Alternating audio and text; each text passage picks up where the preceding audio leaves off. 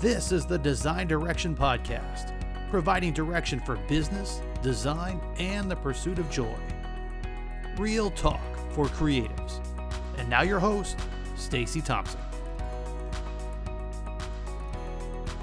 Welcome to episode four of the Design Direction Podcast. Today, I am extremely excited to be talking with award winning interior designer Amy Peltier, owner of Peltier Interiors and Peltier Home.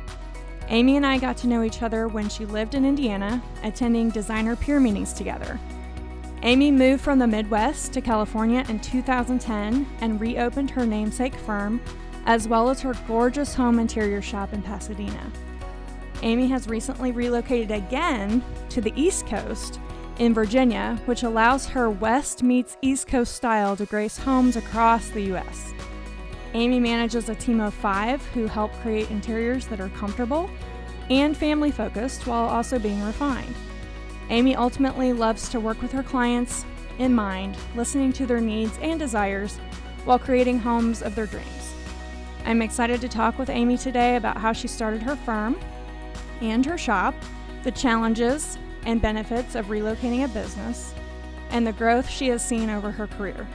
I truly feel that Amy and I are kindred spirits, with similar design philosophy and aesthetic, which reflects a love for classic with a pop of fresh, updated details. I love following her work and seeing how she manages business and motherhood with grace. I hope that you enjoy my conversation with Amy about design, livable luxury, business, and so much more. Well, I am so excited, Amy, for joining me on my podcast. I really appreciate it, and I think this is going to be really fun. So let's dive in. Thanks for having me. Yeah. So I would love to hear, first off, how you started and your background in general. Um, what made you pursue interior design? What was the, the catalyst to jump into this career? Yeah. So my mom had a designer when I was younger, and I remember when I was maybe middle school age, um, I was allowed to go to the design center and pick out wallpaper for my bedroom, and she was decorating our house when I was younger, and I just I I remember going to the Michigan Design Center and just loving it. I mean, I thought it was the greatest place ever. You'd push those wings to the side and you'd see all the patterns and the colors and the wallpapers. And it's really fun because my daughter is so much like me and she's the same way. She tries to make clothes for her Barbies and she loves all the nail polish colors and like loves patterns and so I can I can see so much in her what I loved about it. Um, so I think it was a lot just growing up around it and seeing, you know, what my mom was doing with a designer and what she did with her house. Um, so there wasn't really another career for me. That was it. Sure. Yeah. um, so I just, you know, I went to school for it. I went to Michigan State University and they had a four year um, bachelor's degree in interior design.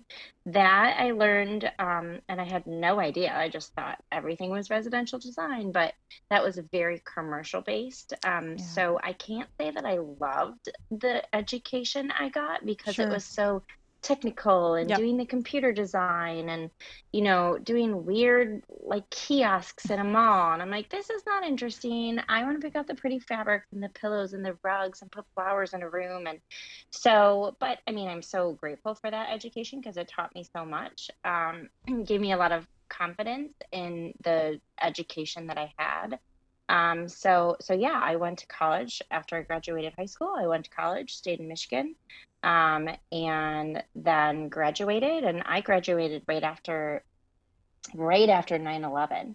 So it, it was kind of a the beginning of a very rough, you know, economic period. Um, so I would say that I really struggled to find a job that I thought was amazing those sure. first handful of years, maybe even the first 10 years or so. Yeah. Um, but, but yeah, it all worked out in the end. yeah. Yeah. Right. Right. Yeah. yeah. I, you know, I had a similar uh, sort of path as well, and um, so mm-hmm. I I understand you know that process, and it was right around the same time as well for me graduating. So, yeah. um, so yeah, it was it was definitely tough there in the beginning to yeah. you know really mm-hmm. find something that you felt passionate about and um, right. You know, that you were able to kind of get the experience that you wanted, especially in residential, which is hard Yes. to find. Hard. Yeah. Yeah. So It's a I lot know- of small, it's a lot of sole proprietors and yes. s- really like truly small business owners. So it's very hard to find a job and a good job and a job with room for growth and all of that. So, yeah, Yeah. exactly. Mhm. Yeah. Yeah. What um drives your passion for the business of interior design? Because the business side is a completely different Yes. animal. So you have to have some passion, obviously for the the interiors themselves, but you know for Yeah. actually running the business too. Yeah. I I feel that you have to you have to do both equally and it's finding that like being able to toggle for me back and forth. In fact, these days I probably um if I, I'm doing my own home remodel, and if I didn't have my own home remodel, I probably would do 75% business, 25% design.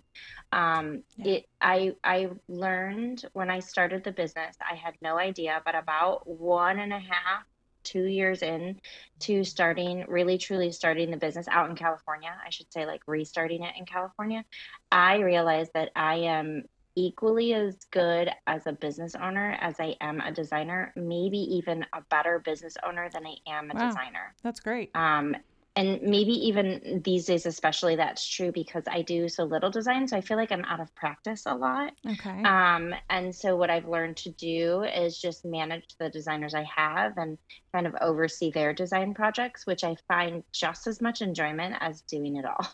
That's I great. don't know. I really truly like the business side of things. So That's great. And that Mhm. is somewhat rare, you know, in this business Yeah. to be able to have that business minded um, aspect because, you know, a lot of us are creative and, and tend to be solely creative. And, you know, to have that business aspect and actually enjoy that side of it um, is is hard to find for sure. Yeah. Um, yeah. you know i would say like for me it's more of you know i definitely prefer the creative over the business um i don't mind you know the management and logistics and that portion of it but just the mundaneness of some of the you know everyday Right. business things uh, Yeah. can definitely bog me down and uh, for me i feel like it gets a little bit like you know that side kind of takes over and then my creative side suffers because of it Yes, for sure. Yeah. Yeah. I notice that when I get, I call it like getting stuck in the weeds. yeah stuck in the like oh wait well that employee is not being is not happy today and oh my gosh i've got to like talk to them and then but i've got to bounce over here because i've got to pay all these bills and then i've got to look at my finances and, yes. oh my gosh we've got to we've got to keep up with the cash flow and like that to me where i can't get out of that cycle of doing those day-to-day things where i get so sucked into the daily little minute task that's when my creativity suffers both creativity for thinking big picture and creativity for design yeah Oh, yeah, I absolutely agree. yeah i i totally Yeah. i'm with you on that because that it just i don't know about you but for me it's like jumping from one task to another task and really trying to like switch your brain in that aspect Yeah. can be really tiring So- Yes. Very tiring. Yeah, yeah, it's a lot. It's Yeah. a lot. Yeah. yeah So So, knowing your background a little bit and knowing that you're originally from Michigan, um, what? So I met you in Indiana. So what brought you to Yeah. Indiana? First, we'll start there, and then we'll Yeah. go down the road. Well, this is a long story. You're opening up a big can of worms, but I'll make it quick. okay, short version.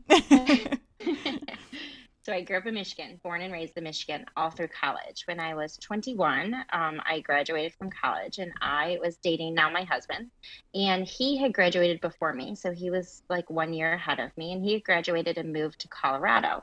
Okay. And so I had a choice when I graduated. We were still dating and we long distance at that point, and I had a choice to move to Colorado or to move where anywhere really, or stay in Michigan. Or all of my great, you know, my good friends from, I mean, elementary school were moving to Chicago and getting a place together. And so I was really torn, but I was like, no, no, no. Like, I, it would mean I would have to break up with him, and that's not what I wanted. So I decided to move to Colorado, and so I did, and we moved out there, and we lived there for about um, I want to say about a year and a half. And, you know, I was in my 20s and he loved it, but I didn't love it as much. It was a really, that was a very, very big transition. So, Sure. 21 years old, knew nobody, didn't have anybody to go out with, was used to being in college where I was seeing my friends all the time. And that was just like a big 180 for me. And I think, um, it was the wrong time in our lives to be in Colorado. Right now, we would have loved it with a family, but being young, it was just, uh, it, it was Denver. It wasn't quite right for us. So um, my husband started looking at my like insistence, started looking for a new position, and he found one in North Carolina. Hmm And just so happened at the same time that he had a good friend moving there, one of his best friends, and one of my best friends were moving there too for a job. So we were like, this is perfect. Our Sure. friends will now be there and we'll be moving there. And it looked like a really fun, great city. So I moved to North Carolina, and that was the hottest place we'd ever lived in our entire life. And we were, after another year and a half, we were like, can't do this, cannot do this weather anymore. and we were like, it is so humid and so hot. Neither of us really liked our jobs. And so we were like, okay, you know what? We are going to get married and we're going to start a family. Let's go back to Michigan to be back with our family because, Sure. you know, that ultimately would be the big goal. So we moved back to Michigan and we were there for a while. I want to say six, seven years. Okay. Um, and the economy kept getting worse the entire time. So it was right before 9/11 when I when I graduated and got my first job in Colorado. But here we are, like um, almost 10 years later, and and and I guess that was at the end of it. So about three or four years, we got married, and about three or four years after being back in Michigan, um, he, he- my husband worked in the auto industry as a con- for a contract company, but he just kept hearing rumblings of not only his job being his job being laid off, but the company itself shuttering, and it just was really, really getting very tough in Michigan. And Michigan was hit hardest by Yeah. any any of the places. So um, he started looking out of necessity for another job, um, and he found, I mean, and he looked for over a year, and he found a position in Indiana. Mhm. That's where we moved next okay. um, with Nestle, which is where he currently works. So we moved down to Indiana. Um, he got a job, and we left, and we sold our house two weeks before the big crash. So we were so lucky there. yes. Yeah. Um, and kind of got out of Michigan, moved to Indiana, and I think we were in Indiana for about three years and that's where i had that i was able with his job to say you know what i don't i don't necessarily have to take a job i can or i can start my own business so when we moved there that's when i really that was in i guess that was in 2008 so that's when i opened up my business okay. um, yeah. and so that's officially when it opened up. But I ended up working for um, William, Williams Sonoma Home as Mhm. their design manager, and like hated half the job and loved the other half of the job because I loved the company and I learned so much there. So much of the business side of things I learned there.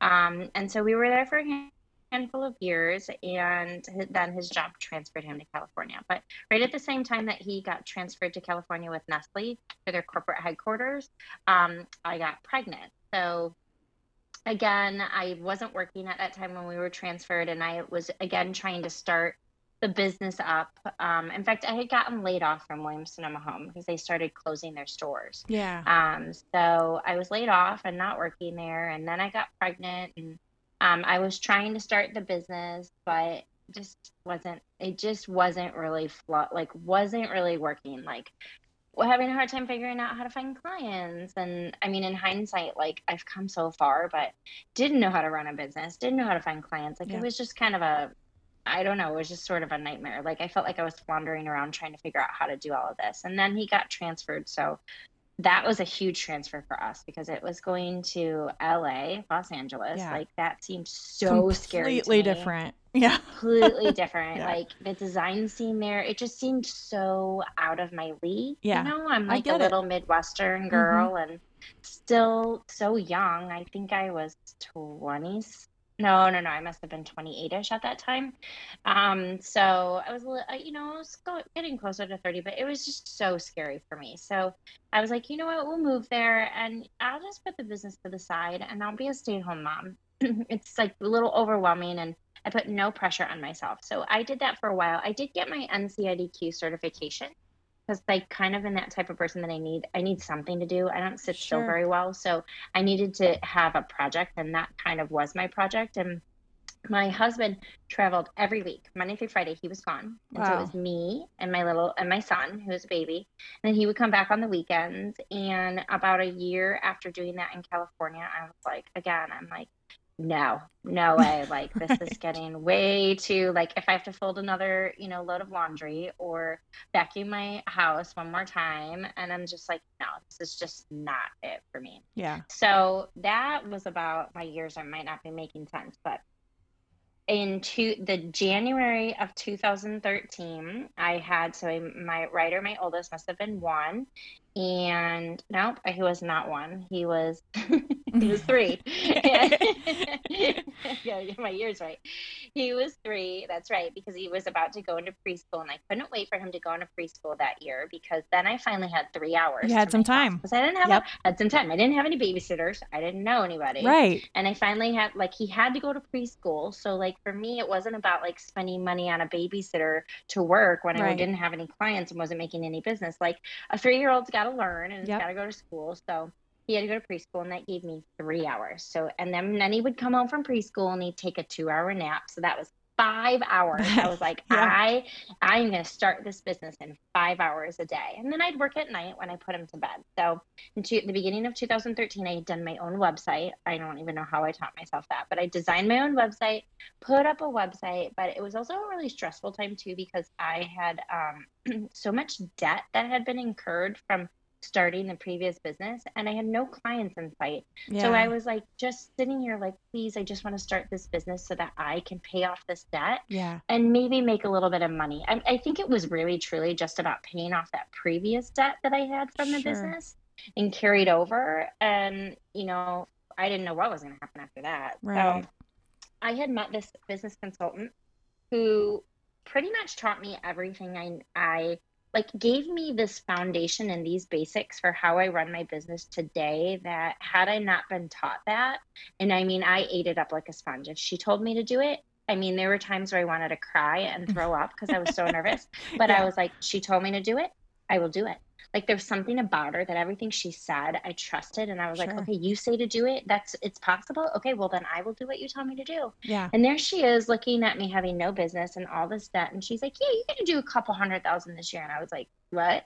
I, I don't have a single client in sight. And I'm like, Oh, okay. If you tell me I'm going to do that, okay. And I just literally ate up every word she said and I did everything she said. And I, met- I met her in that same January 2013. So it was shortly after I put up my website. And her advice was to, um, every I didn't have any clients, so all I was to do was business development, which was to call every contractor, every realtor, and Mhm. every architect I could find. I hated it. I Oh yeah. hated it. The cold call.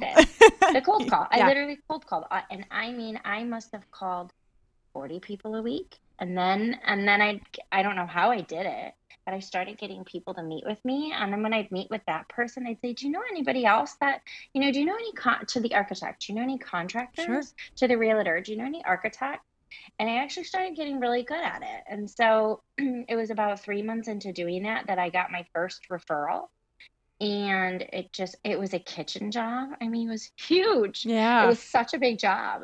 And i was like oh my god. I remember that first check. I was like oh my god somebody give me money. And it was just i just will never forget it. And i did it all in that five hours and whatever i could do when he went to bed. So you know like right like now i'm back to that same schedule. Yeah. um but so so yeah that's kind of how i got to california and california was a big big turning point for me Yeah. um in in the business and and life itself Yeah. It sounds like you made some really very, very important connections at first with the business consultant, but then kind of going from there with making those those networking con- connections that you did.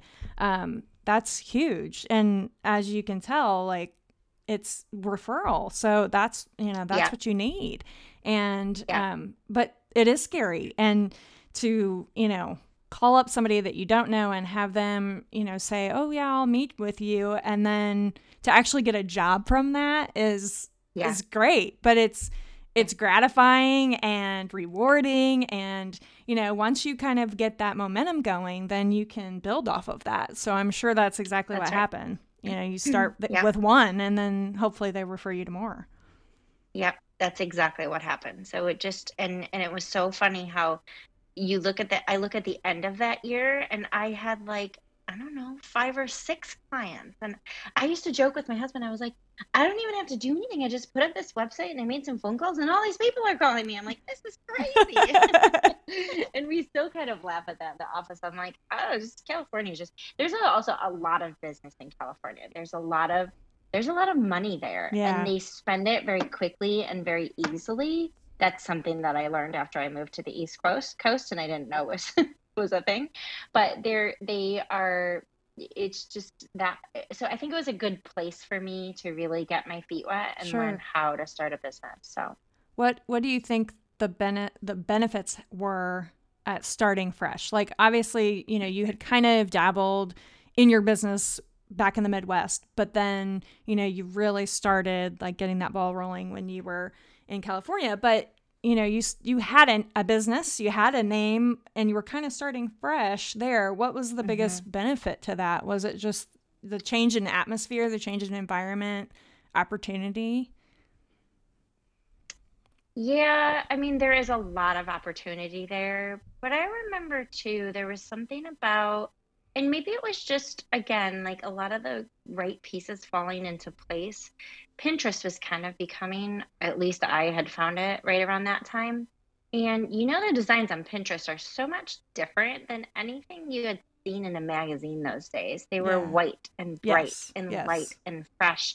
And that was very much how California was. It was almost like California, California interiors and designers were really starting to drive what was happening on Pinterest. So, you know, coming from Indiana, from the Midwest, everything was golden tones and beige and um, like lots of um, rich saturated colors, not bright and light and fresh, but just Right. like heavy colors, like it's like eating a Thanksgiving dinner compared to Right. eating a fruit salad. right so Right. I I really liked that. Yeah. I loved the fruit salad feeling and it was so just fresh and, and like I just there was everything about California and plus like California has sunshine every day yeah in the Midwest, we don't have sunshine ever. So, you know, like there's something else about really like energizing and motivating about waking up every day and having the most beautiful sunny day. Like that's just a really like there it takes a really good mental space to run a business on a daily basis. Like you can get knocked down on Wednesday, but on Thursday morning, you need to get out of bed and you need to say today is a new day and anything can happen and literally anything can Yes. happen your biggest client can land in your lap and it didn't matter how much you were crying the day before and thinking oh my god i can't do this anymore. This is horrible horrible. Right. Like i'm just so stressed out. There's so much going on. You got to get out of bed on thursday and a sun and sunshine helps a lot with that. That's true. So, that good vitamin that's part of d yeah. So So- uh, while you're in california you you know are developing your your business interiors business when did you start your storefront and dive into the retail world which is a completely different animal than just Yeah. running a design Yeah. business That's right. So remember, my background is in retail. right because So you were at when I was williams in Michigan, yeah, I was at Williams Sonoma Home, which I learned so much of like that is hardcore retail, like that's true true retail. But also when I was in Michigan and I was working, well, actually all of my background was in retail. The very first job I had in Colorado was at a um, furniture store. So Okay. I basically was a salesperson. And I mean, I just thought that that was the worst way to be a designer. But in hindsight, I learned so much. Sure, I learned how to sell. Like in that, you can't, you can be the best designer ever, but if you can't sell your design and can't like sell a client, like good luck to you. You'll go nowhere. exactly So um, I had that retail job. And then when I went to, and then when I lived in North Carolina, also retail, um, still doing that same sort of smaller boutique type furniture store, but retail. And when I moved to Michigan, the job that I got there was also in retail. Um, it was, again, heavy, a lot more like I run my store today. Where it was a retail showfront, but much more in a studio capacity. And Yeah. the goal would be somebody walks in the door and try to turn them into a design project. So don't just sell them a chair, Mhm. sell them a room. Right. And so that was my and I managed that and did all the buying for that and really was like the lead designer. So again, I got a lot of good design experience there. Um, and so again in retail, and then I moved to Indiana, and I again in retail at Williams Sonoma Home. That was hardcore retail. Uh, like a, a, that was retail of a different kind. Yeah. yeah. and then so all of my background really was in retail, so I felt very comfortable with that. Um, I don't know. I can't really say that I love retail, but I know it. I'm comfortable with it, and I understand its ups and downs and what I can get from it to help my business. Sure. So that's why I did the retail in Okay. California. So um, it was, I think, um, I think it was 2015. So I remember, I started this in California and really like it started. It started taking off in 2013, and I think it actually it was two, the end of September of 2016. So I was pregnant with my second. 2015, all of that year, mostly I was pregnant. So it was a really rough year, but I had also just come off of a showcase house that did really well for me. Mhm. So I did the Pasadena Showcase House, which is a really, really big um, showcase, very well run showcase house. Um, and so I had done my very first space there. It was a nursery suite. It was like a nursery and bathroom Mm-hmm. and um, it got a lot of attention. It's like in the New York Times, and um, just just everybody everybody remembers it to this day. Everybody's like, "Oh, you did the nursery." I'm like, "Yes, I did the nursery." And I don't know, it was their 50th anniversary, so maybe it got more publicity for that reason too. Um, but I did this nursery, and I got a lot of attention. And so from that nursery, I think I started getting bigger projects. And so I got this one project in 2015 that was really a game changer for my business. Not only just like in the oh my gosh, I could. It, it was basically a new build. It was new construction, Okay. which isn't that common in California. Yeah, A lot more common here where I'm at now and other places, but. Um, so that was a huge project for me because before then I might have done a kitchen or Right. a living room Right. or maybe two rooms at a time. But this really like woke me up and I was like, wow, this is a big project. And it's like an 18 month project. And it's like full on construction documents and it's done. Um, and I have no idea why I thought I could do that. Like, I mean, no clue. I but I did. I really did. When I got the job, I was like, I can do this. I'm gonna work so hard. I can do this. You know, that's the like drive and passion when you start a new business Yeah. and so it was a good year in 2015 a lot of good projects and a good year so after doing the showcase i didn't want to keep doing these showcase homes they're expensive They I are. mean, Yeah. I have yet to get out of a showcase home, and I mean, I feel like I'm very skilled at it, but I have yet to get out of a showcase home without spending twenty thousand dollars. Doesn't matter how much I beg, borrow, and plead. That's how much it cost me, if not more. Yeah. I mean, by the time you put the man hour and everything into it, it costs a lot of money. Yeah. So here. I am, and I'm like, and but yet I saw 30,000 people go through her house. So I had access for one month to talk to 30,000 Yeah. people. That's huge. No, I- I'm a salesperson, so I sit in my space, and that is what I'm comfortable doing is talking to people because I come from retail. right. So I know how to sell, and like all I need is access to a client. I can speak to you, and then like that's how I can get more clients. Yeah. And so I did that in the first year. So um, I was like, well, how in the world can I get more clients to look at me and see me? And I thought that it would be an amazing idea to open up a retail store because I start crunching the numbers. And I'm like, well, I have this little boutique store, and I could get I don't know, 100, 200 people in my door a month. And I talked to those 100 Yep. or 200 people. And then I turned 5% of them into a project. I mean, I start like, that's how my mind thinks. I'm like, well, how many projects is that? And if the average project is this much, well, oh my gosh, we could do this much a year. And Yeah. of course, you know, I come from retail. So I also know the exact, my little shop, I know exactly what it did in a rough economic time in Michigan. I knew how much I was selling there. So why can't I do that the same Sure. thing here. And so it just started looking like a really good idea to me and not scary because that's my background. So it also had all this furniture from Showcase, Yeah. is plural. Yeah. And sometimes a piece comes back from a client. So then I'm like looking around at my storage unit. I'm like, well, I have half a store right here. So here we go. Exactly. Yeah. Why not put it out there so So- other people can see it? That's right. Where else am I going to sell this? stuff? exactly. Yeah.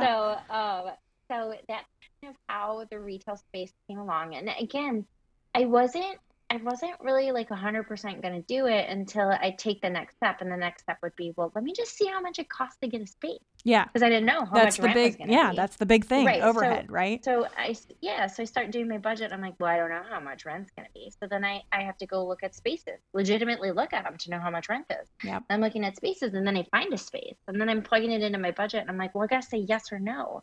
And I'm like, but, and then I'm looking and I'm like, oh my gosh, if I don't say yes to this space, I'm not going to find another space. So then I just said yes. And I was like, here I am. Like, I'm like, oh crap, I got a space. literally, this is literally how it happened. And so, and I mean, that is not, I would not recommend this to anybody. That first year of owning that retail store was times 1000 the most stressed out I'd ever been. Yeah. There so I opened it up in I think October and it was going okay and then I think it was but not the way I ever saw it. I mean, I think the store was doing $5,000 a month and I promise you you cannot pay your bills with no that no like we had design clients but you just can't pay your bills and so so march rolled around and i had the wrong person on the sales floor. And i was like if i don't make a change like i mean i'm talking like we need to do $40000 a month or $50000 a month. Yeah. I i was like we're gonna i'm gonna go out of business in may. In Yeah. may. That's Right, how little cash right. i was like burning through. And so i walked into the i i mean that night was horrible. I was like i i was up all night. I was like i have to make a change. I have to do something like it has to turn around and it has to turn around today tomorrow so that was the day when you like get up again and you're like okay today is a new day and i walked into the store and i took that salesperson and i basically said you have to sit in the back and i sat myself up on the sales floor mm-hmm because I hadn't been doing that. I was trying to run the business. right And I sat myself up on the sales floor, and within the next two or three weeks, we had $40,000 in sales. That's amazing So yeah it taught me like so much. And then, and then we were in business. And Yeah. then things started going. And then things started snowballing and really becoming the business that it is today. Um, so, but it taught me a lot. Like Yeah. it taught me that you have to have somebody who knows how to sell. and, yep you know, another Important. learning lesson in Mhm. business and in life. Yeah, Yeah, definitely so- important. You have to have the right people and the right energy and you know all of that comes into play. So, yeah. Yeah. It's it's tough lessons to learn, but you have to do it. I mean, that's really the only way you're going to learn is to just kind of go through it. So, and you can't yeah. quit. Like No. you cannot quit. Like I, I truly believe that the businesses that fail are the business owners that just ran. And I see it. I understand how they can run out of energy and run out of passion. But the business owner that quits is the business that fails. And Yeah. so it's just about literally waking up and being like, I won't quit. I will find a way to do it. So, Right. Yeah. And whatever is thrown your way in whatever capacity, outside forces, you know, in, internal stresses, whatever it is, you have to get through it and, you know, uh, Yeah. put your head down and keep going. Yeah, So- That's right. Yeah. So, uh, kind of, you know, going into that aspect of things, um, running a business while also being a mom, you know, that's, I know that's tough. I'm right there with you. It's really hard. Um, what has, what have been the challenges? What have been, has been things that you might, you know, give advice to others on how to balance all of that? Yeah. It's really hard. I am a worker. Like I my business is a child one of my children to Mhm. me. So it truly, truly is. Like and I, I think that's why it succeeds. But that is a really hard thing for two kids and even a husband to understand because Sure. you know, like my husband just has a he loves his job. He's good at his job, but it's a But job. It's a job. He yeah. works for somebody else. Yeah. Job It's not his. this is like my this is like my third child Yeah. so that balance and i'm not i i don't know that i do that balance as well as as well as i could. There are many many times where i've had like a sick kid laying on a rug sample under my desk like i'm talking like throwing up oh, and no. I'm shh. I'm like, Marina, my assistant, she's right there. If you need anything, you just let her know because I'm going to meet with this client right over here. But whatever you do, just be really quiet. And then I give like candy and hugs and kisses. And then I run over and I work. And I'm not kidding you when I do that. And so I'm like, but but at the same time, it's like I gotta do what I gotta do. yeah. And do I by any means think my kids aren't loved? No, trust me, they're loved. Yeah. so I to me and I think a lot of people might feel differently. In fact, I have another friend in New York who's a designer, and she has a much better life work balance. And she's always like, "What? You need to take a break." And I'm, and I'm always like, "I don't want to take a break." Yeah. And so, like that balance is just, I feel like I'm teaching my kids how to work. Not that she's not teaching her kids anything either. She is just a lot of different, a lot of different lessons. Right. Um, I feel like I'm teaching my kids how to work really hard and do something you love. And that, I mean, I, like if you don't have those two things in life, like what else? Life can be a much different looking story. And Yeah. so, um, so it's all intermingled and like you know i i had an employee one time that i hired to this is when i had the little my second to enter data in our new accounting system while she babysat literally her two job descriptions were data entry and babysitting. And so like she babysat the baby and entered data at the same time. And so like that was another great mom moment and um, yeah, I mean, I'll never forget when I had three employees in my teeny tiny 1200 square foot house in our dining room.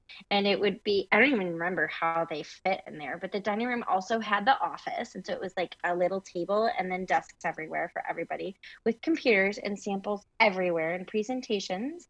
And then I had only the one at that time, and it would be lunchtime. So his high chair would come in, and I would be feeding him lunch and reading to him. And they would be like, "Can you look at this drawing?" And I would like, "We're all in my dining room." And then and then we upgraded when we moved to another house, and we put the office out in the garage, which was like nice. It was a big open space and it was a nicer garage. I'm not going to call finished, but it was nicer.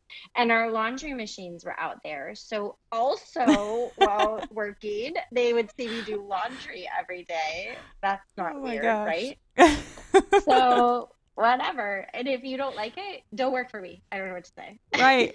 Well, I was going to ask you like how how you got those people to be completely okay with all of this. Don't know. I mean, I have employees that babysit my kids. I mean, and and now in hindsight, like I would never ask my employees anymore to babysit my kids. Not because my employees can't do it, because I'm like wiser, and I'm like, this is so inappropriate. What were you thinking?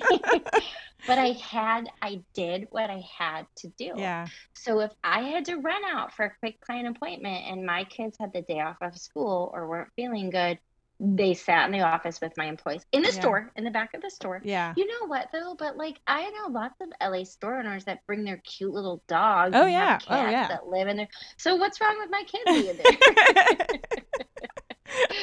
so hey, you know, and it's just I don't know. I don't know why they do it. This is a very good question. Yeah. We should bring them on and ask them. So, Yeah. I had my very first intern is still my employee today, and she is my lead designer. That's amazing. So, and she and she knows my kids, and they all know her. And yeah. um, yeah, like today, my daughter's sitting next to me, and we're on our daily call, and she's making Barbie clothes. And when she makes it, she holds it up on Zoom, and they're all like, "Great job, mom!" and then she makes a new outfit, and then we go on. So I don't know. It is what it is. Yeah. so how many So- employees do you have right now?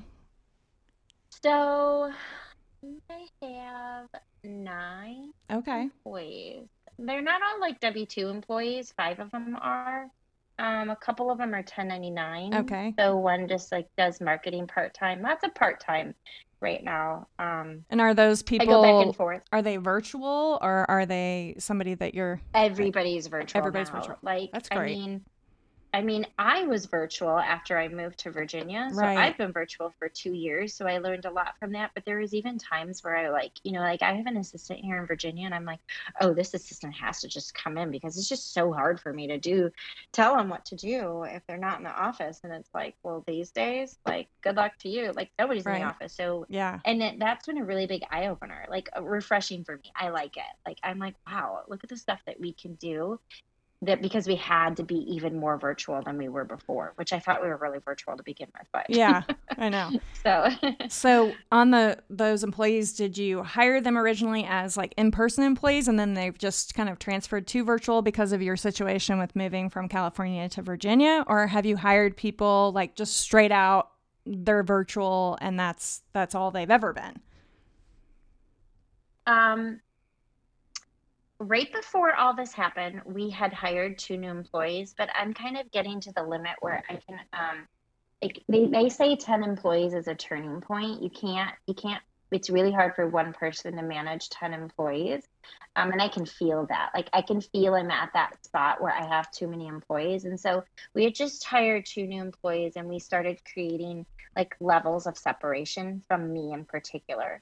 So the core people that I've had for quite some time now, which you know I hired in person in California, mm-hmm. they still you could call them like maybe call them like my executive team or management team or A team, whatever. Okay. We started hiring them some assistants, and so right before all this happened, I mean right before, one of them worked three hours before the store closed down, and so we had two new employees come on like literally before we had to close down our location in California um, we hired these two. So you might consider those two employees virtual. Um, another one is pretty much all virtual. Like I know her from um, Michigan, but she does my PR for me. Okay. And so you could consider her all virtual, but I did know her before. Sure. And then I, my marketing is pretty, any marketing help that I have has pretty much been all virtual.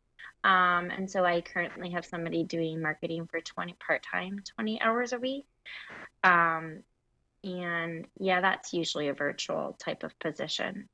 Um, but then my assistant here and then my other core employees in California, those are all in person and, and, and, you know, met them in person. But I do have to do a new hire. Like my next hire is going to be an operations manager because all I do all day long is sit on Zoom calls and manage them. And I love them. They don't need to be managed, but I like this is what this is what the business needs right now. And it's not allowing me to work on projects and right. build clients, which is very important for the profitability of a business. Right. So I'm doing no billing and no design work, and I'm the highest billable exactly. rate in business. Yep. And I am just I am just tanking our profitability by doing that. So there's no way to get around that except for to hire a person who can essentially manage everybody now. And so do you I'm think that's going to be plate. virtual? Do you think that person is going to be a virtual uh-huh. person? For a little bit, yeah. I think so. Yeah. Yeah. I, I think I'm going to have to hire them over Zoom. And I think I'm going to have to work with them over Zoom and virtually for I don't know, maybe two months, three. Yeah. I don't know. Yeah. Who knows? Yeah, I like I like this virtual stuff a little bit, a lot of it. Too. Yeah. I like being at home all day and not having to do my hair or makeup, and you know, like who cares what my clothes look like so I like that aspect of it. And so I think that's why I'm embracing it. And it's not such a big challenge for me because I'm like, hey, we can make this work. Because yeah. I'm really liking sleeping until nine and yeah. not getting not having to rush to get out. And, yeah. That's right. Don't tell anybody I'm doing that, but I am. yeah. Yeah. So when you are looking for somebody like that, where do you go? You know, where where do you start your search for these employees or whether they're part time or yeah. full time or whatever? Where do you start? You know what? I have found hiring to be the hardest thing ever. I don't know where to go when it's not a pandemic. So, like, go to Indeed. Okay, go to Indeed, and then you might get good thing, good right. people in Indeed. Um, it's a little bit like though getting referrals and clients. So a lot of times it's about putting your feelers out with the people that you know. Sure. Yeah. So I am about to do this on Monday, but I will reach out to my network here and and I do think I'm going to make it East Coast based um, because they'll have more access to me. Yeah, um, I'm very much debating this though. I'm really nervous because they they also need access to the staff. But again, I think I would have been very torn about doing you know how who to hire and where to hire them at East Coast or West Coast had it not been for all of this you know pandemic type stuff now not so much because i've been managing my employees from Zoom every day and haven't seen them in two months, and it hasn't hindered anything. So yeah. I think this person can be anywhere. Um, it's just how you know how how do you manage that virtual type of interaction. Right. So yeah. yeah. I'll do, yeah, I'll do, um, you know, I've really actually had a lot of success with um, social media, Facebook groups, posting on social media, that type of thing. I also, this is like a specialized ops manager. So I know that there are people who specialize in finding um, those types of positions. So Mhm. I may reach out to some of them and then I will do a traditional posting on feed just Yeah. because Yeah. it's easy. Yeah. And Yeah. try to get the the most amount of people that you can talk to and you know Right. find the right Yeah. fit. So Yeah. Yeah. Yeah. Yeah. So what drove the decision to move to Virginia? Was it another job change situation for your husband? Another one. Just Yeah. Love changing jobs over here. Yeah. Um, we probably would have never left California. In fact, we didn't really want to. We loved it. Although I would say like their school systems aren't um, that great. And so as my oldest son started getting into first and second grade, we became a lot more um a lot more unenamored with California. We Yeah. loved it. I mean, loved everything about it until he started getting into grade school. yeah. Um, so, so my husband works for Nestle, and Nestle moved their North American headquarters. Um, Okay. We found this out like almost four years ago now, and so they quietly started telling some of their management people that they're moving their headquarters from the West Coast to the East Coast, outside of DC. So he finds out, and um, at first we were like, I was like, no way, like no, you know, like my third child, I can't just Right. give up my right because you've and- built this business No. and you Yeah. have the clientele and you have the storefront Yeah. oh my gosh i cannot just Yeah. leave that no right that's it again remember it's my child Yeah. so that was like leaving my child and and like it, it like i it- in my mind at first i was like I, i'm not i'm not giving that up no this isn't going to work but we um got a trip to go and see and in my mind we're just taking a free vacation for the week because like i've been to dc since eighth grade so yeah, Yeah. let's go check it out and then while you were there like it- because they were moving the whole company it was very organized and we were in a group of like i don't know maybe 30 other people and so they had tours and they talked to you about the school districts and so it was really informative and we realized that um, this was an amazing place to raise our kids it's like one of the best school districts in the country and i also am driving around looking at northern virginia where we live everywhere really and there's so much money and everything's new construction and it's beautiful and it all of a sudden felt a lot more like where we grew up which was in michigan. Mm-hmm. So that trip really like I went from like no way, give let's just go take our free vacation to oh my gosh, well, how do I make this work? yeah. So that was 3 months after we had found out. We had a very long time to say yes and like put it into motion. Like I'm talking about a year and a half, I think. okay yeah Um so I that was 3 months in. So now my mind switched to like how do I do this? I'm not going to give up my business.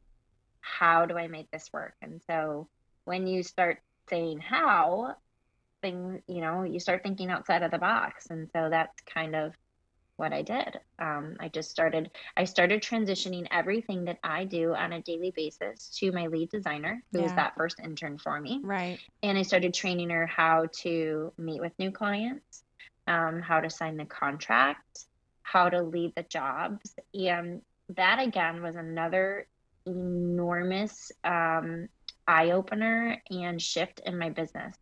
Because when I started doing that with her, and I had about a year and a half to like pass all this on to her and to everybody else really that was working for me. When I started doing that, I went from having the business run me because I was doing everything, everything. yep I would make them list. I would make them a list of their to dos every day and put it on their desk, and then they would do their to do list. Like, what's wrong with me? yeah and I had to learn how to give up control and say, okay, these are intelligent people. They have worked for me for a long time. They're great employees, and they can do this. And I still didn't do it while I was there. It wasn't until it, I left in July, um, right around July 4th. And now, oh my gosh, that day that I left, again, it felt like I was leaving a little newborn and not a newborn, maybe like a five year old. yeah And I was like, oh my God, goodbye, five year old. I was like, what am I doing? But I, I left, and it took me a good maybe three months of being on the East Coast and them being on the West Coast where I finally was like, I'm like, oh my God, they just signed a new client. I didn't do anything. And the client didn't even ask about me. The client doesn't even yeah care. so that was me. that was my It next was question is yeah did i mean have they struggled with that like eh, you know you're not there Once in a while, yeah, every once in a while, a client comes in and specifically asks for me, and then and then I'm happy to be a part of that project. But now I'm not and fully involved in the project. I'm more like creative director. okay So I can I used to go into I used to go to California once a month. So if a client requested to specifically work with me, yes, we can do that. You it, the timeline's a little bit longer because I'm only I, I have limited availability. Um, but we can do that and I'm only the I only am at upfront appointments through the design. Once we get through the design and you say, Yes, I love this design, that gets handed off to my project manager, Marina, who's also at every single meeting with us. So she knows what's going on and has the connection with the client. And then I, you can put me on every email, but Marina runs a project a hundred times better than I do. You do not even want me after the Yeah. design. Like Yeah. I, I can't. I don't have the focus and the attention and the time to Yeah. dedicate to that anymore. So um, so we're very open and honest about if you work with me, this is what it looks like. But for the most part, um, especially this past year, nobody asks about me. Now we do say like now the owner Amy is um, creative director and so she does you know approve every design that goes out the door. So sure you will yeah. see some time from her on your bills, um, but essentially she's just brushing over things to make sure um, you know that we just like to bounce ideas off of each other and she likes to be big picture involved in the project and Sure, so that's yeah. what we do Yeah. and she's runs projects amazingly. I could not i couldn't do the business without her with eh, without any of my employees. So i have another one who does so marina can do more of the larger construction projects and then i have another employee um, who does more of our furnishing projects. And she is equally as fantastic with the client we say the same thing like in fact a lot of her clients because they see my name on the store ask about me a little bit more. Um, and i try like when when i was going to come back to california I, if if a client came in and i didn't know them but i knew them because i knew their project right but i'd never met them i would introduce myself and at the end of a project i might always send like an email or a note that says i saw the pictures of your installation it looks amazing Mhm. which is always true. It looks so beautiful.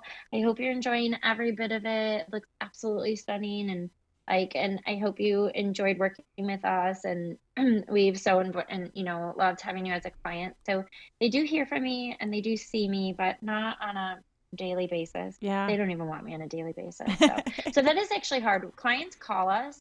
Like we have a client now that was one of my first clients.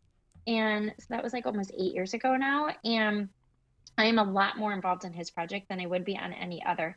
And that's because he doesn't know anything but me. It Yeah. was me when Right. I worked with him. right So I did, you know, I, I did partner up with one of my employees and they are managing the project. So yeah yeah Yeah, that's always the hard balance, you know, when it's your name on the door to, you know, get clients to understand that you're not necessarily going to be holding their hand through the entire project Right. and to say that, you know, you said it really well that it's better if I hand it off to my, you know, next person in command because they are better at that aspect than than I am. that's right. Um, Yeah. So I think that's a good lesson to know, you know, where your role is and where you can delegate to others and trust in your team. So I Yeah, think that's that's that's, right. really important and key, and especially in growing a business and managing it from coast to coast. Right. So yeah.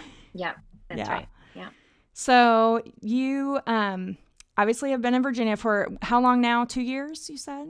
Yeah. Two years. Yeah. This is going So, how has the process been in establishing new clients in Virginia now? Did you use the same Yeah. business model that you used in California?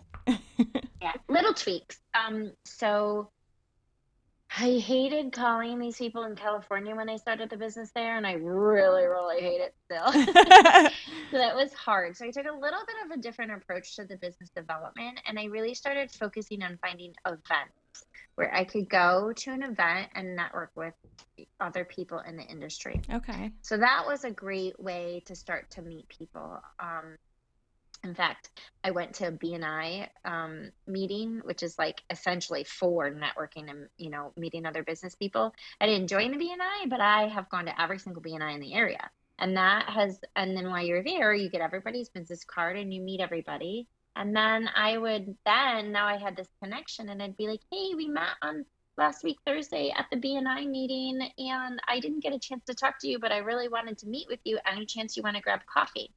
So this was a much less stressful, enjoyable way to Yeah. converse with people. So I met a lot of people that way, and then I also took um, still I, I really stepped it up and was doing some business development right before the, at the beginning of this year before everything happened, where I did a mass mailing to 300 architects in the Okay. Maryland, Virginia, and DC area, and I mailed them a gift with a handwritten note.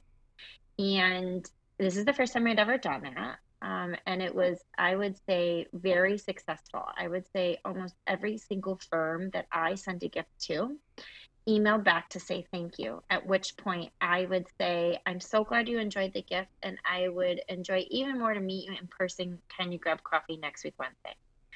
And to which point I started meeting all of these people. And now they're on my newsletter, so they see me. And I also pay attention and try to, you know, keep up on are they in a publication so they can reach out to them and congratulate them for. Now it's been a little bit more difficult. The that is the downfall to all of this is that you cannot network from Zoom. That Yeah. doesn't work. No. Nobody wants to do that No. um, so that does not work. So I'm having to get a little bit creative and figure out how am I going to continue to network and do business development by Zoom. right. I, I- don't have an update on that one yet, but I can let you know. I'll figure it out in the next three months.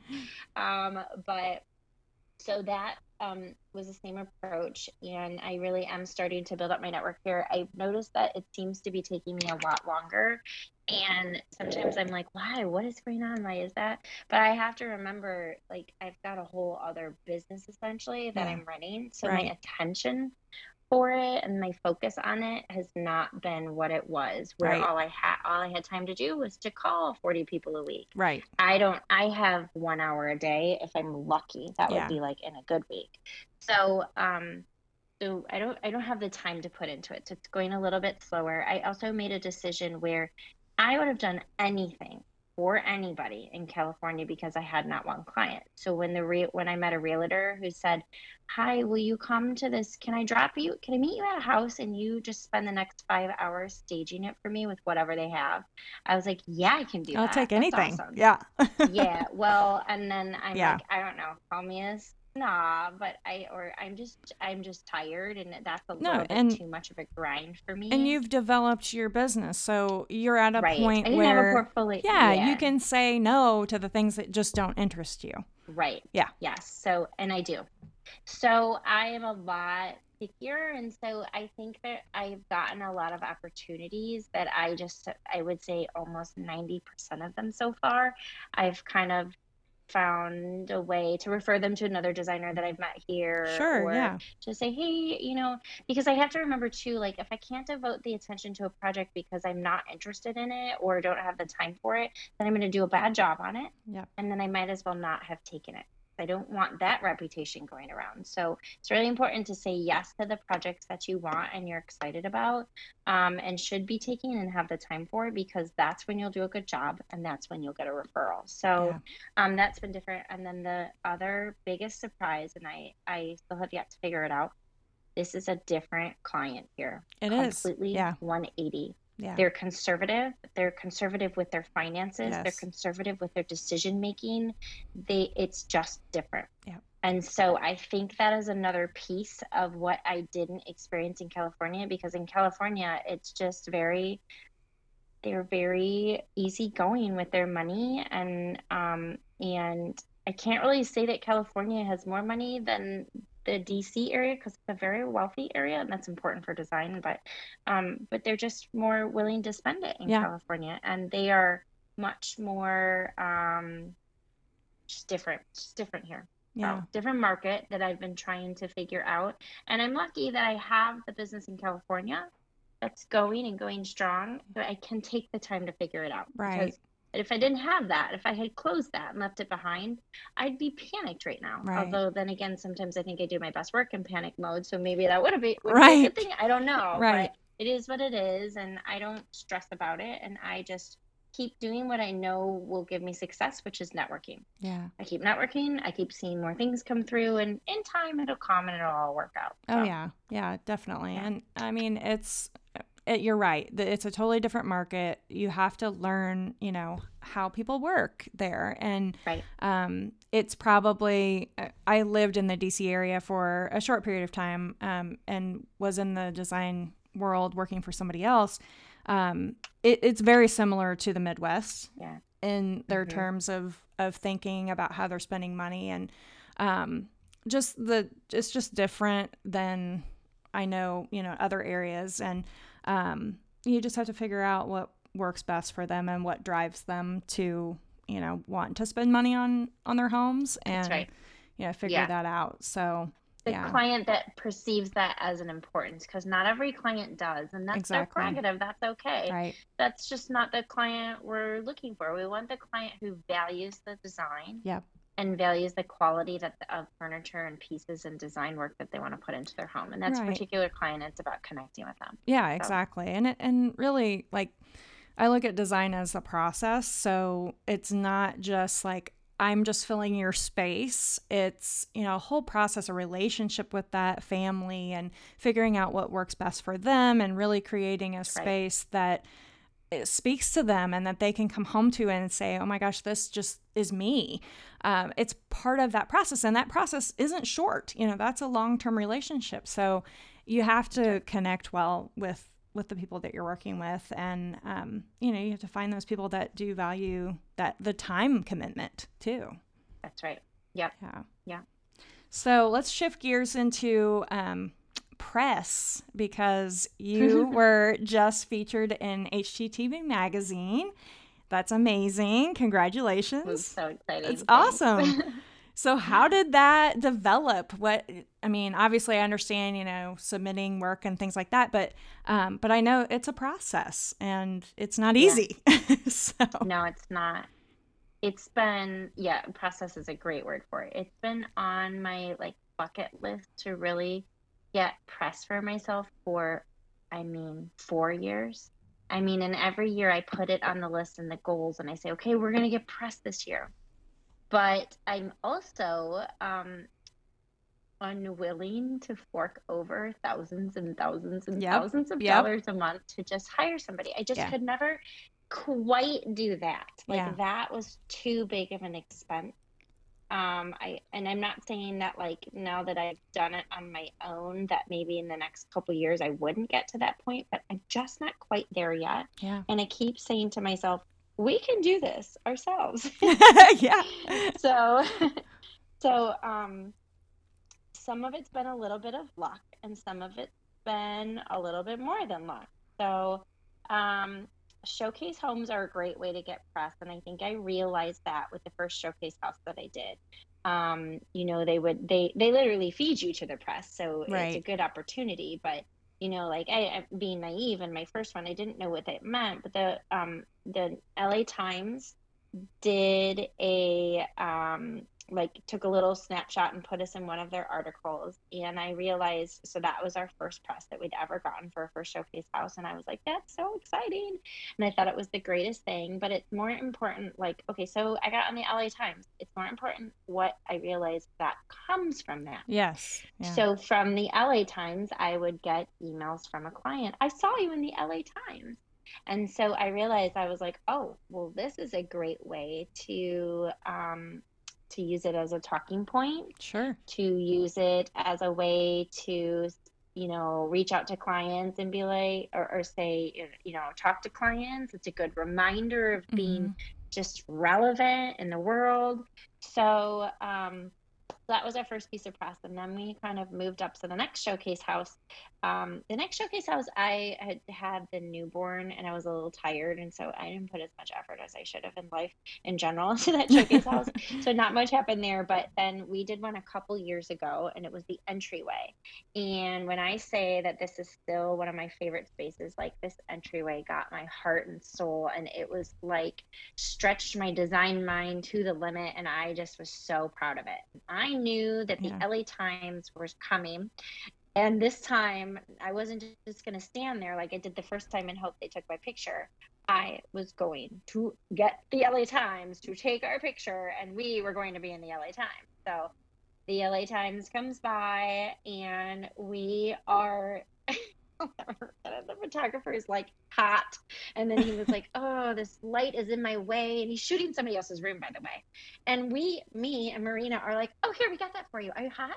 Well, here, let me get you a water. And then we were like, Hey, let me block this little light for you. I mean, we just went after this guy. And he, after he was done shooting a couple rooms next to us, he turned around and he was like, Is this your space? And I mean, we pounced on Yeah. him. And we didn't let him go. And we were like, And you should take a picture of this over here. And like, Oh, do this over here. And it did. It got um I think it was the cover image on the home section of the LA Times. And then from there, this that particular year, the showcase had like an agreement with California Homes. And this was the luck. So California Homes was going to put the showcase in there. You didn't know who was going to get it. I didn't even know when they were coming through the house. I wasn't even aware of that.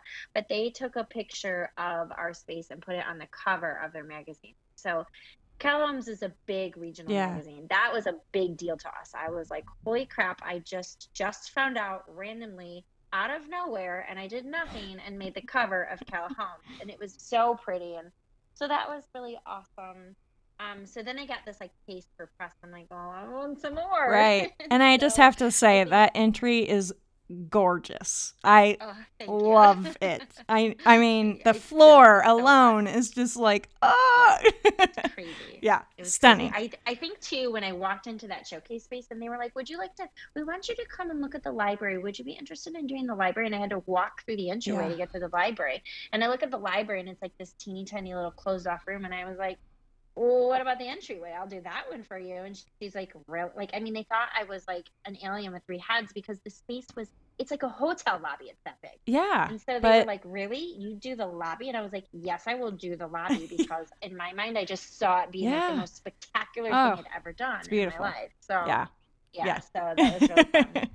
so during all of that, again, like every year, we see this progression in our projects where they go from like, okay, we're doing like three rooms to now we're furnishing a whole home right. or we're doing construction and furnishing. And so our projects have really progressed quite quickly over the years till a big majority of them, a big majority of our projects are like full construction, furniture, Sure. which is really how you get yourself published. Yeah.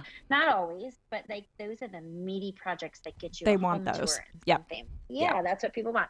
That's not to say that you can't do vignettes and lifestyle shoots and the wells of magazines and all of that Oh, stuff yeah. with smaller shots. but Right. like this is the this is like really how and then you can break those projects apart after they get published Right. into smaller lifestyle pieces too so um so we really started developing our portfolio and that's when i started really becoming interested in like how are we getting this press so I would read a book. Um, I like to learn everything I can. It's like a bad habit and a good habit. I need to learn everything I can about doing something. So like if I told you next week I'm going to do SEO, I don't just hire the SEO guy. I'll spend like three months pretending I am the SEO guy so that when I speak to the SEO guy and he tells me what he's charging, I'm okay with it and I know what he's doing. And like that's when things have been most successful for me. So I really dove in and I tried to do the press myself. But this is a full time job again. Oh, so yeah. I already had a full time Oh job. yeah.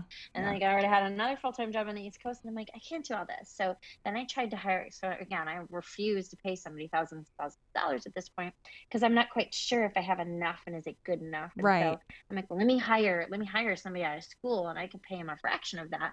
But that took a lot of management. So I'm actually finally in a good place. So the HGTV press came from a connection with Amy Flurry.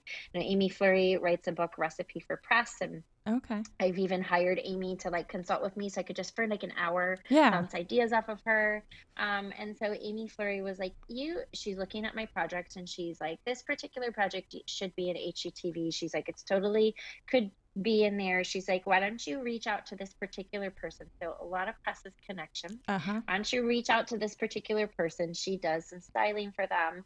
So I did, and she liked it. She showed it to the editor. The editor said they eventually said yes, picked up the project, and I mean that was over a year ago. That's Yeah. how long it takes. So that Right. project has been sitting out of commission in my Dropbox, waiting to be exposed to the world. Right. And then finally this month it comes out in publication, so now you can put it everywhere. So um, it's really exciting. I it's a national publication, so I don't. Yeah. I've never been in a national publication. I don't know what that does for business. Right. Um, because you know you have to ultimately like it's really great kind of like sort of winning an emmy of the you know movie world or something like that but if it doesn't bring you a job right does it really matter is it worth like it then yeah. it's just an ego then it's just a stroke of the ego so loved it it's great it's cute but more importantly to me I I want it to bring us more business. And Right. so if if that means being in little local regional publications, that's fine with me too. Yeah. So And what I have heard is as a result of national publications, it's typically more so what you do with it versus Mhm. the actual publication itself. So, you That's know, right. you may like people nationally may see this and think, "Oh, it's great," but they may never call you. However, if you're putting it out there on your social channels and getting That's it right. out there through your newsletter and to your connections, that is That's right. going to bring you business. So, you know, and and credibility. I mean, that's ultimately yes, credibility. what it is. Yeah. And they also say press begets press. Yep. So they say Mhm. like this is a great stepping stone to more press. And Yeah. so um, more press means more opportunities to be relevant to your clients. And then it's like this big circle and cycle of like a snowball effect, kind of like the first client refers you to another. Well, that could refer you to another while the first one's still referring you. It's like that big kind of snowball effect. So yeah. we're absolutely. hoping that happens. Um, and now I have somebody who spends about 10 hours a week and she's great. So like she's actually taking this HG, you know, she's writing the wave of this publication and, Yeah. and sending it out to the vendors and trying to get them to spread the word and like breaking it apart and like Yep. really, really maximizing the exposure. And once she runs through that in another month or two, she'll move on to other projects that we have. Right, right. So- I think the hardest yeah. part about all of it is what you said sitting on a project that you've completed that Mhm. you want to show everybody, but Mhm. you can't because you know that it's going to be part of a big publication and they don't want That's it right. exposed. So, They Yeah. don't want it exposed. Yeah. Yeah. But sometimes I break the rule. Like I have a couple I, I have I had five projects sitting there and I was and I couldn't get the press done because I couldn't move fast enough. And I was like, this is ridiculous. Like we've got to put these. So I finally put them up on my website. I did not put them up on social media because I don't really think anybody's going to my website. So they are, I don't know. But Yeah. um, so I finally put them in the portfolio section of my website, and I've been pitching them around. And I don't know. You don't want to publish it because I put it on my website, then I don't know. I'll go somewhere else. That Yeah. doesn't care. Yeah, I So, yeah, I know. I've and honestly, like uh, for regional, they don't seem to mind quite as much. right. So I know in my experience, like they're completely fine with it being on you know your That's website right. or even social media, um, Yeah. because they're presenting it in a completely different way, and so Yeah. they seem to be you know okay with That- that. So yeah, And that was another big eye opener. So this wasn't just like let me come and reshoot the house. This No. was a four day. They basically restyled Yeah. the house. yeah, I was like, I have, I mean, I have never seen so many accessories, and they put plants, flowers in the front yard. in the ground. isn't it crazy? Yeah, isn't that crazy? And you're sitting there thinking like, it looked good when I did it. I, I know, but either way, it looks But, great the way they yeah. And I get what they're yeah. doing. They're putting in product Yes. that they can advertise. yes, And, yeah. you know, like, so that was hard to let go of some of that. And then there were other Right. things that I really learned about it. And I was like, wow, they just put a really bright rug on the floor. And I like spices, but that bright Right. rug looks really good. And Right. so it was like interesting to see how just a few tweaks can change a room. And um, yeah. yeah, that was, that was crazy. Yeah. I, thought that was, yeah, cool. Yeah, it's it's definitely something you don't think about when you're looking through a magazine. You're thinking, well, that's just the way it looks. That's the way Mhm. that the designer did it. Well, no, not always. right. No, not at all. Yeah. Like, I mean, everything. Like, the little thing sticking out of the basket in the corner of the chute was perfect. It Yeah. was crazy. yeah, Crazy. yeah, The cereal bowl on the counter, the way the spoon was. Like, they moved it like six times. I was like, I thought the spoon was and it's fine. time. It's a spoon. spoon? like, is anybody really noticing the spoon? I want "Oh, them to notice the kitchen. enough." Yes. yeah. That's right. That's right. Yeah. So on social media, especially Instagram, because I think Instagram is definitely more geared to designers and um, to a visual, you know, path. Um, can you give any advice to others about building a, a following or a brand, and you know how you've kind of navigated that? Yeah. So My advice is you have to really like doing it. Yes. So, for instance, I can't understand what happens when I open up Facebook. I get so overwhelmed. I don't understand what I'm looking at.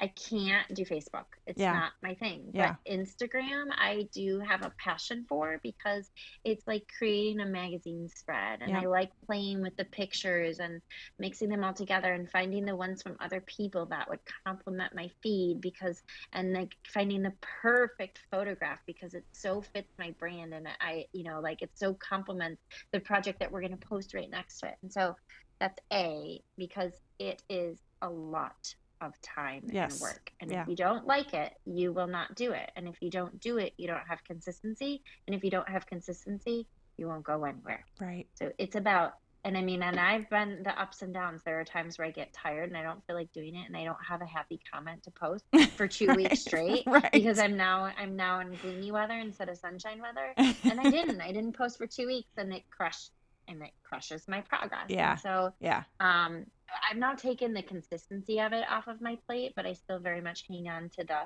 content of it. Um, so that's that's my first piece of advice is you have to pick the social media site that you really really like and if you don't like it don't do it Right. um, and then I would think, like, I think that you have to decide, like, what are you doing it for That tells you how much time to put.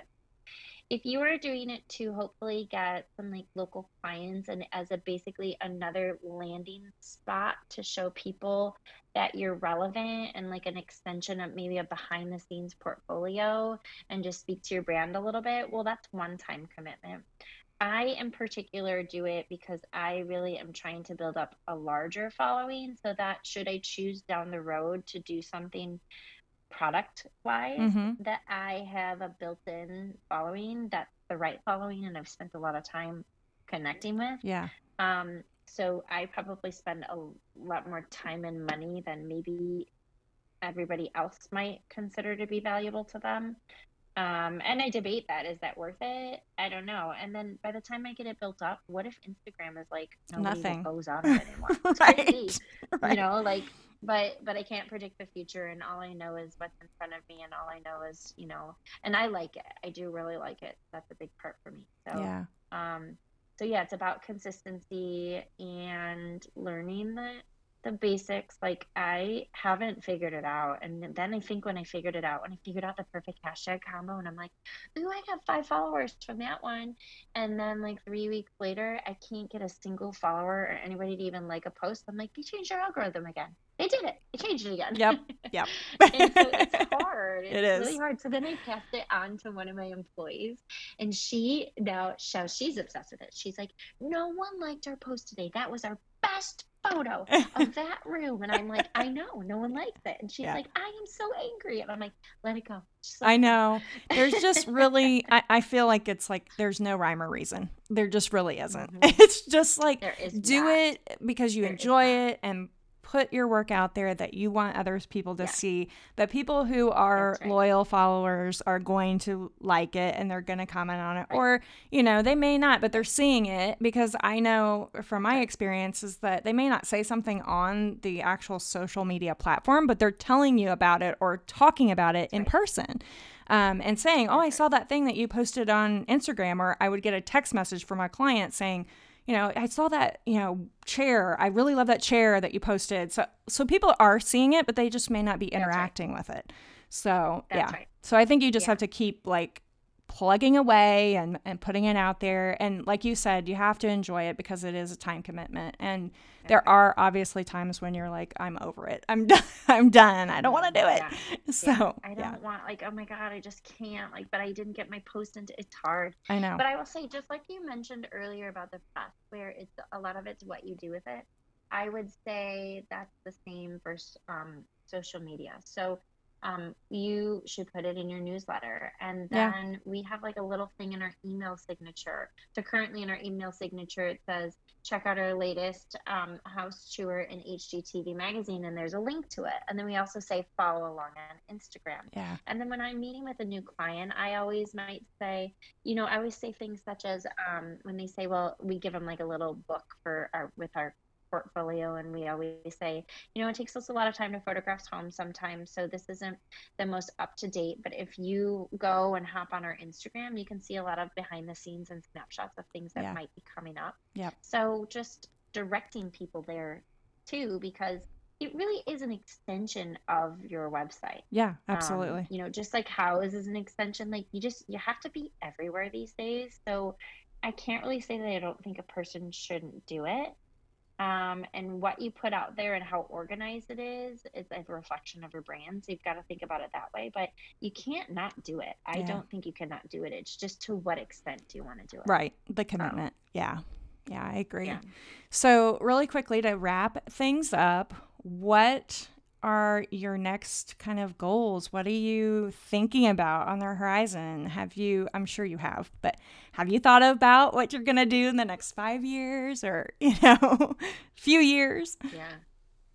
Yeah, I'm more of a few year person. Like I, I have like a retirement goal, but I, it, like I, I really work well on like anything from zero to 12 months is like where Yeah. I really, really can push the limits and get a lot done. And anything beyond that seems like almost out of reach for me. It's really changed and kind of been turned upside down with the past couple months. Like I had something in mind. We were going to do e-commerce and our own Yeah. fabric line and, and you know go into product and do some private labeling along with our own product and uh, such like expanding the retail store. And that has really for now i mean for various reasons for uncertainty reasons that's one. Um, the company that i had initially engaged to start the fabric designs with i don't think that they're open any like i think they went out of business. Yeah. so now i'm like back to scratch on a fabric designer and i'm like Yeah. so, um, so that kind of changed some things, but not all bad either. It really makes you focus on, um, it just ma- makes you think out of the box and get creative. So I think that we will still do when things settle a little bit more and I feel a little bit more at ease with what's happening and where the economy is going. I will still probably do the e-commerce and the fabric um, and like some some of our own product. Um, I just don't know when now. Maybe, Right. Maybe that's it. I just don't know. Yeah. when. The, t- the So- timeline might have adjusted, but, Yeah. you know, I think that And those are you know definitely great goals to have and i think you could definitely do that It- it's just a matter of timing and when that's appropriate right. Yeah. Right.